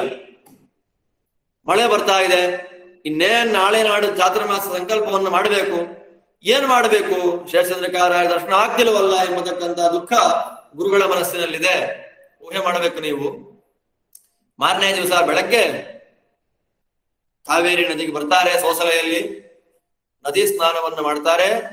ನದಿ ಸ್ನಾನವನ್ನು ಮಾಡಿ ಒಳ್ಳೆ ಪ್ರವಾಹ ಕಾವೇರಿ, ಅದ್ರ ಮೇಲೆ ನಡ್ಕೊಂಡು ಬಂದು ತಿರುಮುಕೂರ್ಲಿಗೆ ಬಂದು ಶೇಷಚಂದ್ರಿಕಾಚಾರ್ಯರ ದರ್ಶನ ಮಾಡಿ ನಮಸ್ಕಾರ ಮಾಡಿ ಸೇವಾದಿಗಳನ್ನ ಮಾಡಿ ಹಾಗೇ ನದಿ ಮೇಲೆ ನಡ್ಕೊಂಡು ಸೋಸಲೆಗೆ ಬಂದ್ಬಿಟ್ರು. ಹೃದಯಾಶ್ಚರ್ಯ ಪ್ರಭಾವವಾನ್ ಎಂಬುದಾಗಿ ಅವರ ಚರಮ ಶ್ಲೋಕದಲ್ಲಿ ವಿದ್ಯಾಶ್ರೀಧರ ತೀರ್ಥರು ಹೇಳುವಂತಹ ಮಾತು. ಆಶ್ಚರ್ಯ ಪ್ರಭಾವವಾನ್. ನೋಡಿ, ಇದೇ ಇನ್ನೂರ ಐವತ್ತು ವರ್ಷದ ಕೆಳಗಿನ ಘಟನೆ ಅಲ್ಲ, ಸಾವಿರದ ಎಂಟುನೂರ ಎಪ್ಪತ್ತೆಂಟು ಎಪ್ಪತ್ತೊಂಬತ್ತು ಎಂಬತ್ತು ಆ ಕಾಲ, ಸುಮಾರು ನೂರ ಐವತ್ತು ವರ್ಷಗಳ ಹಿಂದೆ ಅಷ್ಟೇ ಆದ ಘಟನೆ ಇದು. ಕಾವೇರಿ ನದಿಯ ಜಲಸ್ತಂಭನ, ಕಾವೇರಿ ನದಿಯ ಮೇಲೆ ಅದು ಪ್ರವಾಹದ ನದಿಯಲ್ಲಿ ನಡ್ಕೊಂಡು ಹೋಗಿ ಶೇಷಚಂದ್ರಿಕಾಚಾರ್ಯರ ದರ್ಶನವನ್ನ ಮಾಡಿ ವಾಪಸ್ಸು ಬಂದ್ರು. ನಮಗೆ ರೋಡ್ ಇದೆ, ಬಸ್ ಇದೆ, ನದಿ ದಾಟಬೇಕು ಅಂತಿಲ್ಲ, ನಾವು ಹೋಗೋದಿಲ್ಲ. ವರ್ಷಕ್ಕೊಂದ್ಸಲ ಹೋಗಪ್ಪ ಅಂದ್ರೂ ನಾವು ಹೋಗೋದಿಲ್ಲ. ಅವ್ರು ನೋಡಿ, ಪ್ರವಾಹ ಬರೋ ನದಿಯ ಮೇಲೆ ನಡ್ಕೊಂಡು ಹೋದ್ರು ಅವರು. ಅಷ್ಟೇ ಗುರುಗಳ ಮೇಲಿನ ಭಕ್ತಿ ಇದ್ರೆ ಹೆಂಗ್ ಬೇಕಾದ್ರೂ ಹೋಗ್ತಾರೆ. ನಮಗೆಲ್ಲ ಪಾಠ ಮಾಡೋದು ಗುರುಗಳು. ವಿಚಿತ್ರ ಚರಿತಾಕೃತಿ, ವಿಚಿತ್ರವಾದಂತಹ ಚರಿತ್ರೆ ಇವರದ್ದು. ಮಧುರೆಯಲ್ಲಿ ಇವರ ವಿಚಿತ್ರವಾಗಿರ್ತಕ್ಕಂತಹ ವಾಗ್ವೈಭವ ಏನಿದೆ, ಆ ವಾಗ್ವೈಭವಕ್ಕೆ ಅನೇಕ ವಿದ್ವಾಂಸರು ಸೋತಿದ್ದಾರೆ. ಆ ಮುಂದಿನ ಪರಂಪರೆಯಲ್ಲಿ ವಿದ್ಯಾಶ್ರೀಧರ ತೀರ್ಥರಿಗೆ ಸನ್ಯಾಸವನ್ನು ಕೊಟ್ಟಾಗಿದೆ, ಭೀಮಸೇನಾಚಾರ್ಯರಿಗೆ. ಆ ಭೀಮಸೇನಾಚಾರ್ಯರ ಮಹತ್ವ ಸಮಗ್ರವಾದ ಎಲ್ಲ ಶಾಸ್ತ್ರಗಳು ಬಾಯಲ್ಲೇ ಅವರಿಗೆ, ಒಂದು ಸಲ ಪುಸ್ತಕ ನೋಡಿಲ್ಲ ಪುಣ್ಯಾತ್ಮರು. ರಾಮಾಯಣ ಕೇಳ್ತೀರಾ, ಬಾಯಲ್ಲೇ ಸಮಗ್ರ ಶಾಸ್ತ್ರಗಳೇ ಅವರ ಬಾಯಲ್ಲಿ. ಅಂತಹ ವ್ಯಕ್ತಿತ್ವ ಭೀಮಸೇನಾಚಾರ್ಯರು. ವಿದ್ಯಾಶ್ರೀಧರ ತೀರ್ಥರು ಅಂತ ಕೊಟ್ಟರು. ವಿಶ್ವನಾಥ ಮಿಶ್ರ ಎಂಬತಕ್ಕಂತಹ ದೊಡ್ಡ ವಿದ್ವಾಂಸ ಮಧುರೆಯಲ್ಲಿ ವಾಸ ಮಾಡ್ತಾ ಇದ್ದಂಥವನು, ಮಧುರೆಯ ಅರಮನೆಯಲ್ಲಿ ಅವರ ವಾಸ, ವಿಶ್ವನಾಥ ಮಿಶ್ರ ಅಂತ. ಅವನು ಸೋಸಲೆಯಲ್ಲಿದ್ದಂತಹ ವಿದ್ಯಾ ಸಿಂಧುತೀರ್ಥ ಶ್ರೀಪಾದಂಗಳವರಿಗೆ ಪತ್ರ ಕಳಿಸ್ತಾನೆ, ಒಂದು ವಾದಕ್ಕೆ ಆಹ್ವಾನ ಪತ್ರ, ವಾದ ಮಾಡಬೇಕು ಅಂತ ಆಹ್ವಾನ ಪತ್ರವನ್ನ ಕಳಿಸಿದ್ದಾನೆ. ಇವರು ವೃದ್ಧ ವೃದ್ಧಾಪ್ಯ ಬಂದಿದೆ ಗುರುಗಳಿಗೆ, ತಮ್ಮ ಶಿಷ್ಯರಾಗಿರ್ತಕ್ಕಂತಹ ವಿದ್ಯಾ ಶ್ರೀಧರ ತೀರ್ಥರಿಗೆ ಹೇಳಿ ನೀವು ವಾದ ಮಾಡಿ ಬನ್ನಿ ಅಂತ ಅವ್ರ ತಲೆ ಮೇಲೆ ಕೈ ಇಟ್ಟು ಅನುಗ್ರಹ ಮಾಡಿ ಕಳಿಸ್ಬಿಟ್ಟು, ಅಲ್ಲಿ ಹತ್ತಾರು ದಿನಗಳ ಕಾಲ ಮಧುರೆಯಲ್ಲಿ ವಾದ ಆ ವಿಶ್ವನಾಥ ಪಂಡಿತನ ಜೊತೆಯಲ್ಲಿ. ಕೊನೆಗೆ ಗುರು ಅನುಗ್ರಹದಿಂದ ಅವರು ದುರ್ವಾದಿಗಳನ್ನು ವಾದದಲ್ಲಿ ಗೆಲ್ತಾರೆ, ಆ ವಿಶ್ವನಾಥ ಪಂಡಿತನನ್ನ. ಆ ವಿಶ್ವನಾಥ ಪಂಡಿತನ ಬಳಿಯಲ್ಲಿ ಒಂದು ಬೆಳ್ಳಿ ಪಲ್ಲಕ್ಕಿ ಇತ್ತು, ಜಯಪತ್ರಿಕೆ ಮತ್ತು ಬೆಳ್ಳಿ ಪಲ್ಲಕ್ಕಿ. ಅದೆರಡನ್ನ ತಗೊಂಡು ಗುರುಗಳ ಬಳಿಗೆ ಬರಬೇಕು ಸೋಸಲೆಗೆ ಅಂತ ಬರೋ ಕಾಲಕ್ಕೆ ಗದ್ದೆ ಮಧ್ಯದಲ್ಲಿ ಬರ್ತಾ ಇದ್ದಾರೆ. ಒಂದು ಗರ್ಭಿಣಿ ಹೆಂಗಸು ಹೆರಿಗೆಗಾಗಿ ಊರಿಗೆ ತವರಿಗೆ ಹೋಗ್ತಾ ಇದ್ದಾಳೆ. ಗಾಡಿಯ ಚಕ್ರ ಮುರಿದು ಬಿದ್ದಿದೆ, ನೋಡೋರು ಯಾರು ಇಲ್ಲ, ವ್ಯವಸ್ಥೆ ಇಲ್ಲ. ಗುರುಗಳ ಕರುಣೆ, ವಿದ್ಯಾಶ್ರೀಧರ ತೀರ್ಥರ ಅಪಾರವಾದ ಕರುಣೆ. ಅವರು ವಾದದಲ್ಲಿ ಗೆದ್ದಿದ್ದಂತಹ ಬೆಳ್ಳಿ ಪಲ್ಲಕ್ಕಿಯನ್ನ ಕೊಟ್ಟು, ಆ ಪಲ್ಲಕ್ಕಿಯಲ್ಲಿ ಆ ಗರ್ಭಿಣಿಯನ್ನು ಹೆಣ್ಮಗಳನ್ನ ಕೂಡಿಸಿ ಊರಿಗೆ ಕಳಿಸಿ ತಾವು ನಡ್ಕೊಂಡು ಬಂದ್ರು ಸೋಸಲೆಗೆ. ನನಗಿಂತ ಅಪಾರವಾದದ್ ನೋಡಿ ಇದೆಲ್ಲ, ಯಾರು ಕೊಡ್ತೀವಾ? ಊಹೆ ಮಾಡ್ರಿ, ಎಂಥ ಪೀಠ ಇದು, ಎಂಥ ಅದ್ಭುತವಾಗಿರ್ತಕ್ಕಂತಹ ಪರಂಪರೆ. ಊಹೆ ಮಾಡ್ಬೇಕು. ಒಂದು ಗುರುಗಳ ಪಾದ ಕಮಲಗಳ ಬಳಿಯಲ್ಲಿ ಎಲ್ಲ ಜಯಪತ್ರಿಕೆಗಳನ್ನ ಸಮರ್ಪಣೆ ಮಾಡಿ ಗುರುಗಳ ಪರಮಾನುಗ್ರಹಕ್ಕೆ ಪಾತ್ರರಾದರು ಅಂತ. ಅವರ ವಿದ್ಯಾ ವೈಭವ ಎಲ್ಲಿ ಎಲ್ಲಿ ಸೋಸಲೆ, ಎಲ್ಲಿ ಮಧುರೆ. ಅವತ್ತಿನ ಕಾಲದಲ್ಲಿ ಪತ್ರ ಬರೆದು ಕಳಿಸ್ಬೇಕು, ವಾದ ಮಾಡ್ಲಿಕ್ಕೆ ಬನ್ನಿ ಅಂತ ಅಂದ್ರೆ ಮಹಾ ವಿವಿಧ ಶಾಸ್ತ್ರ ನಿಕ್ಷೇಪ ಭೂಹು ಅನ್ನುವ ವಿಶೇಷಣಕ್ಕೆ ಇದೆಲ್ಲವೂ ನಮಗೆ ಸಾಧಕವಾಗಿ ಬರ್ತಾ ಇದೆ. ಅವರ ಜೀವನದ ದೊಡ್ಡ ಕಾರ್ಯ, ಅವತಾರದ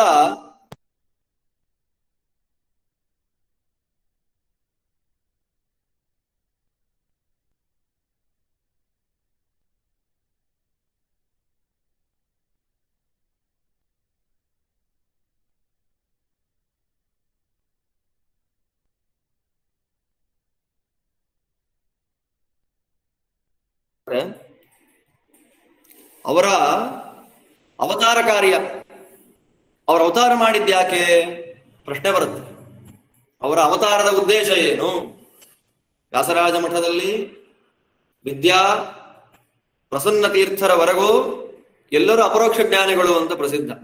ಪ್ರತಿಯೊಬ್ಬರು ವಿದ್ಯಾ ಪ್ರಸನ್ನ ತೀರ್ಥರವರೆಗೂ ಪ್ರತಿಯೊಬ್ಬರು ಅಪರೋಕ್ಷ ಜ್ಞಾನಿಗಳು ಅಂತ ಅತ್ಯಂತ ಪ್ರಸಿದ್ಧವಾಗಿರ್ತಕ್ಕಂಥ ಸಂಗತಿ.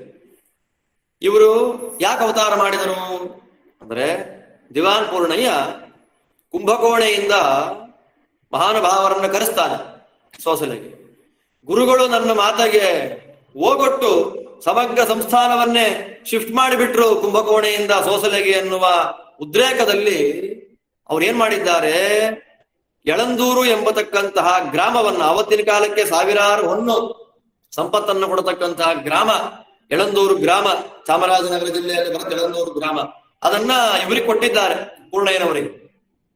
ಅದರಿಂದ ಬಂದಿರತಕ್ಕ ಸಂಪತ್ತುಗಳು ಎಲ್ಲಿ ತನಕ ಅವರು ಸಮರ್ಪ ಸಂಪಾದನೆ ಮಾಡಿದ್ರು ಸಂಪತ್ತು, ಆ ಎಲ್ಲ ಸಂಪತ್ತನ್ನ ಹತ್ತು ಜನ ಹೊರಬೇಕು ಅಂತಹ ಬಂಗಾರದ ಪೀಠವನ್ನ, ಎಲ್ಲ ಬಂಗಾರದ ಸಾಮಗ್ರಿಗಳನ್ನ ಎಲ್ಲವನ್ನ ವಿದ್ಯಾ ವಲ್ಲಭತೀರ್ಥರ ಪಾದದ ಮುಂದೆ ಇಟ್ಟು ಕೃಷ್ಣಾರ್ಪಣ ಅಂತಂದ್ರು. ಕೃಷ್ಣಾರ್ಪಣ ಅಂತ ಹೇಳಿ ಸ್ವಾಮಿ ನನ್ನ ಉದ್ಧಾರ ಮಾಡ್ರಿ ಅಂತ ಪ್ರಾರ್ಥನೆ ಮಾಡ್ತಾರೆ.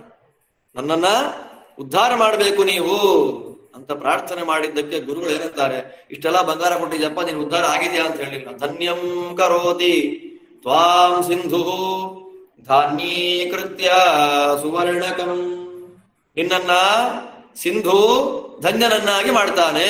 ನೋಡಿ, ಐವತ್ತರವತ್ತು ವರ್ಷ ಮುಂದಿನ ಘಟನೆ ಇದು. ಅನಾಗತ ಜ್ಞಾನ, ವಿದ್ಯಾವಲ್ಲಭ ತೀರ್ಥರ ಜ್ಞಾನ. ವಿದ್ಯಾವಲ್ಲಭ ರೂಪೇಣ ವ್ಯಾಸರಾಜೋ ವಿರಾಜತೆ ಅಂತ ಇತಿಹಾಸ. ವಿದ್ಯಾವಲ್ಲಭರ ರೂಪದಿಂದ ವ್ಯಾಸರಾಜರಿದ್ದಾರೆ. ಮಧ್ವಾದ್ಯಾಹ ಗುರುಪುಂಗವಾಶ್ಚ ಸಹಿತಾಹ ತಿಷ್ಠಂತಿ ಯದ್ರೂಪತಃ ವಿದ್ಯಾವಲ್ಲಭ ತೀರ್ಥ ಸದ್ಗುರುವರಃ ಕುರ್ಯಾತ್ ಸದಾ ಮಂಗಳಂ. ಶ್ರೀಮದಾಚಾರ್ಯರಿಂದ ಮೊದಲು ಮಾಡಿಕೊಂಡು ಎಲ್ಲ ಗುರುಗಳು ವಿದ್ಯಾ ವಲ್ಲಭತೀರ್ಥರ ಒಳಗೆ ನಿಂತಿದ್ದಾರೆ. ಆ ಘಟನೆ ಬೇರೆ ಇದೆ, ಇನ್ನೊಮ್ಮೆ ನೋಡೋಣ ಅದನ್ನು. ಅಂತಹ ವಿದ್ಯಾವಲ್ಲಭತೀರ್ಥರ ಬಾಯಲ್ಲಿ ಬಂದ ಮಾತು, ನಿನ್ನನ್ನ ಸಿಂಧು ಧನ್ಯನನ್ನಾಗಿ ಮಾಡ್ತಾನೆ. ನೋಡಿ, ಏನ್ ಹೆಸರಿಡಬೇಕು ಅಂತಲೇ ಬಂದು ಬಿಟ್ಟಿದ್ದಾಗ ಅವರ ಹೆಸರು ಧನ್ಯನನ್ನಾಗಿ ಮಾಡತಕ್ಕಂತಹ ವ್ಯಕ್ತಿಗೆ ಏನ್ ಹೆಸರು ಕೊಡಬೇಕು. ಹೇಗೆ ಧನ್ಯನನ್ನಾಗಿ ಮಾಡ್ತಾನೆ ಅಂದ್ರೆ, ನೀನು ಕೊಟ್ಟ ಬಂಗಾರ ಎಲ್ಲ ಧಾನ್ಯವಾಗಿ ಕನ್ವರ್ಟ್ ಆಗಿ ಬಂಗಾರ ನಿನ್ನ ಉದ್ಧಾರ ಆಗತ್ತೆ. ನೋಡಿ, ನಾವು ಸಂಪತ್ತು ಬಂದ್ರೆ ಫಸ್ಟ್ ಲಾಕರ್ ತಗೊಳ್ಳೋಣ ಬ್ಯಾಂಕಲ್ಲಿ ಅಂತ ನೋಡ್ತೀವಿ. ಒಂದು ಸಾವಿರ ಕೆಜಿ ಬಂಗಾರ ರೀ ಇರೋ ಎರಡು ಸರ ಮೂರು ಬಳೆ, ಅದಕ್ಕೆ ನಾವೇನ್ ಮಾಡ್ತೀವಿ, ಲಾಕರ್ ಅದಕ್ಕೆ ಇಪ್ಪತ್ತೈದು ಬೀಗ, ಅದಕ್ಕೆ ಏನಾಗತ್ತೆ ಏನಾಗತ್ತೆ ಏನಾಗತ್ತೆ ಅಂತ. ಒಂದು ಸಾವಿರ ಕೆಜಿ ಬಂಗಾರ ನೋಡಿದ ಕಡೆ ಎಲ್ಲ ಬಿದ್ದು ಒದ್ದಾಡ್ತಾ ಇದೆ, ಇದೆಲ್ಲ ನಾಳೆ ಅಕ್ಕಿ ಬೇಳೆ ಆಗತ್ತೆ ಅಂದ್ರು. ಮಠಗಳಿಗೆ ಜನಗಳು ಸಂಪತ್ತನ್ನ ಕೊಡೋದು ಯಾಕೆ? ಕಷ್ಟ ಬಂದಾಗ ವಿನಿಯೋಗ ಮಾಡಲಿಕ್ಕೆ, ಮೆರಿಲಿಕ್ಕಲ್ಲ ಎನ್ನುವ ದೊಡ್ಡ ಆದರ್ಶವನ್ನ ತೋರಿಸಿದಂತಹ ಪೀಠ ಈ ಪೀಠ. ಸಾವಿರದ ಎಂಟು ನೂರ ಎಪ್ಪತ್ತೆಂಟು ಮತ್ತು ಎಪ್ಪತ್ತೊಂಬತ್ತನೇ ಇಸುವಿಯಲ್ಲಿ ಘೋರವಾದ ಕ್ಷಾಮ, ನೀವು ಗೂಗಲ್ ಮಾಡಿ ನೋಡ್ರಿ ಸಿಗತ್ತೆ ಬೇಕಾದಷ್ಟು. ಆ ಕ್ಷಾಮದ ಭೀಕರತೆ ಅತ್ಯಂತ ಸ್ಪಷ್ಟವಾಗಿ ಅನೇಕ ಜನ ಹೊಟ್ಟೆ ಹಿಟ್ಟಿಲ್ಲ, ನೀರಿಲ್ಲ, ಮಳೆ ಇಲ್ಲ, ಬೆಳೆ ಬರ್ತಾ ಇಲ್ಲ, ಅಂತಹ ಭೀಕರವಾಗಿರ್ತಕ್ಕಂತಹ ಕ್ಷಾಮ ಬಂದಂತಹ ಕಾಲ ಮೂರ್ನಾಲ್ಕು ವರ್ಷ ಸ್ವಾಮಿಗಳ ಪೀಠದಲ್ಲಿದ್ದು ನನಗೇನಪ್ಪ ನಾನು ವಿರಕ್ತ, ನಾನೇನು ಮಾಡಬೇಕು ಅಂತ ಕೂಡಲೇ ಇಲ್ಲ ಸಿಂಧು ತೀರ್ಥರು. ಅವತ್ತಿನ ಕಾಲದಲ್ಲಿ ಮಠದ ದಿವಾನರಾಗಿದ್ದಂಥವರು ವಿದ್ಯಾ ನಮ್ಮ ವಿದ್ಯಾಶ್ರೀಧರ ತೀರ್ಥರ ಪೂರ್ವಾಶ್ರಮ ಭೀಮಸೇನಾಚಾರ್ಯರು. ಎಲ್ಲ ಶಾಸ್ತ್ರಗಳು ಬಾಯಲ್ಲಿ ಅವರಿಗೆ. ಅವ್ರು ಹೇಳ್ತಾರೆ, ಎಲ್ಲೆಲ್ಲಿ ಧಾನ್ಯಗಳು ಬೆಳೀತಾ ಇದೆಯೋ, ಧಾನ್ಯಗಳು ಬೆಳೆಯುವ ಜಾಗಕ್ಕೆ ಹೋಗಬೇಕು.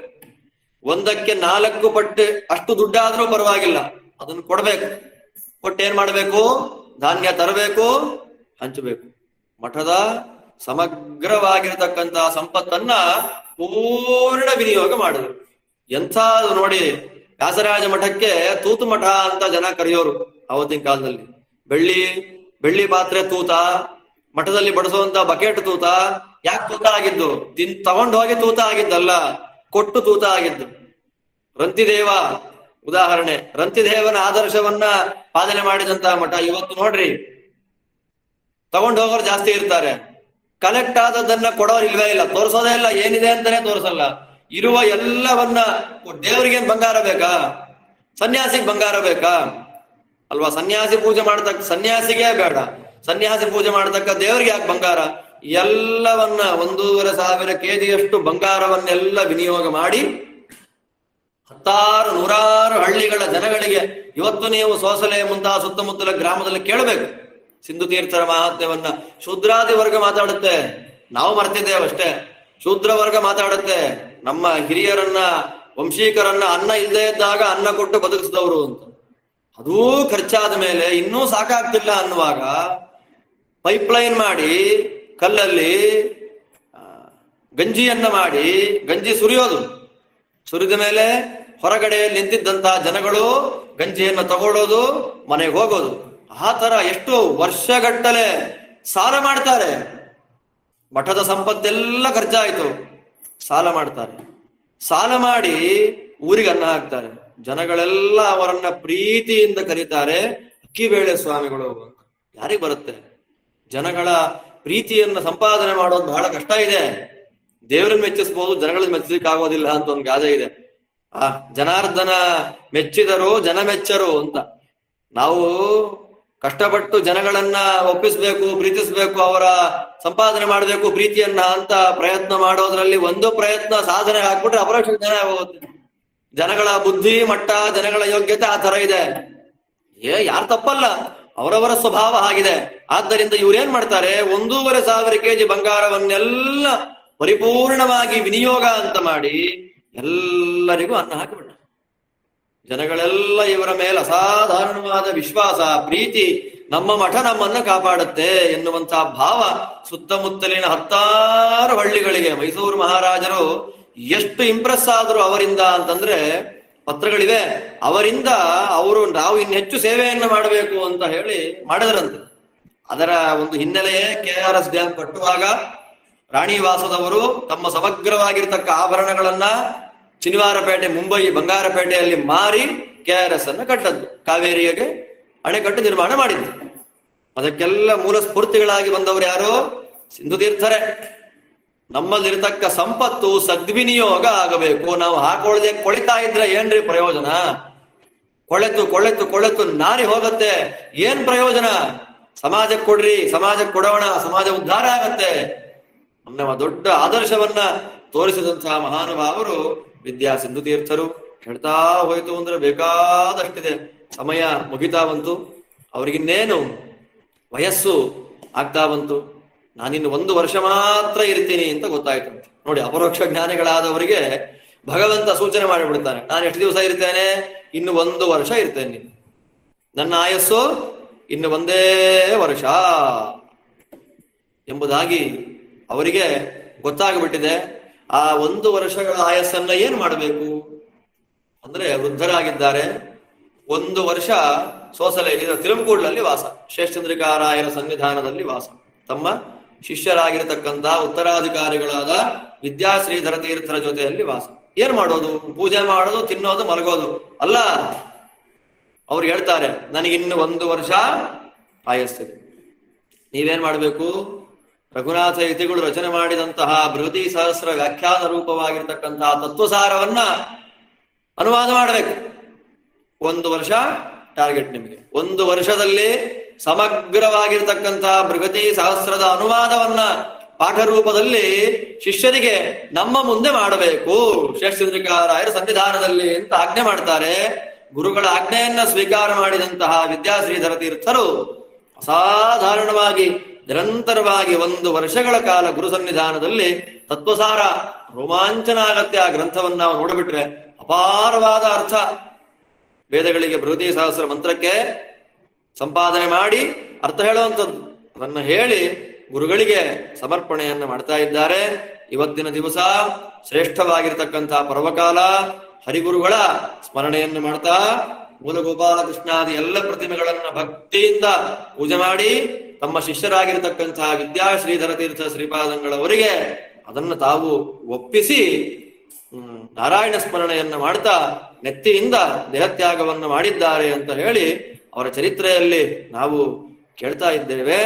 ಅಂತ ಮಹಾನುಭಾವರ ವೃಂದಾವನವನ್ನ ಅವ್ರಿಗೆ ಅತ್ಯಂತ ಆಪ್ತವಾಗಿರತಕ್ಕಂತಹ ವಿದ್ವದ್ ಅಗ್ರಹಾರಗಳಿಂದ ಕೂಡಿದಂತಹ ಸೋಸಲೆ ಗ್ರಾಮದಲ್ಲಿ ಶಿಷ್ಯರಾಗಿರ್ತಕ್ಕಂತಹ ವಿದ್ಯಾಶ್ರೀಧರ ತೀರ್ಥರು ನಿರ್ಮಾಣ ಮಾಡಿ ಅವರ ಚರಮಶ್ಲೋಕವನ್ನು ಹಾಡ್ತಾ ಇದ್ದಾರೆ.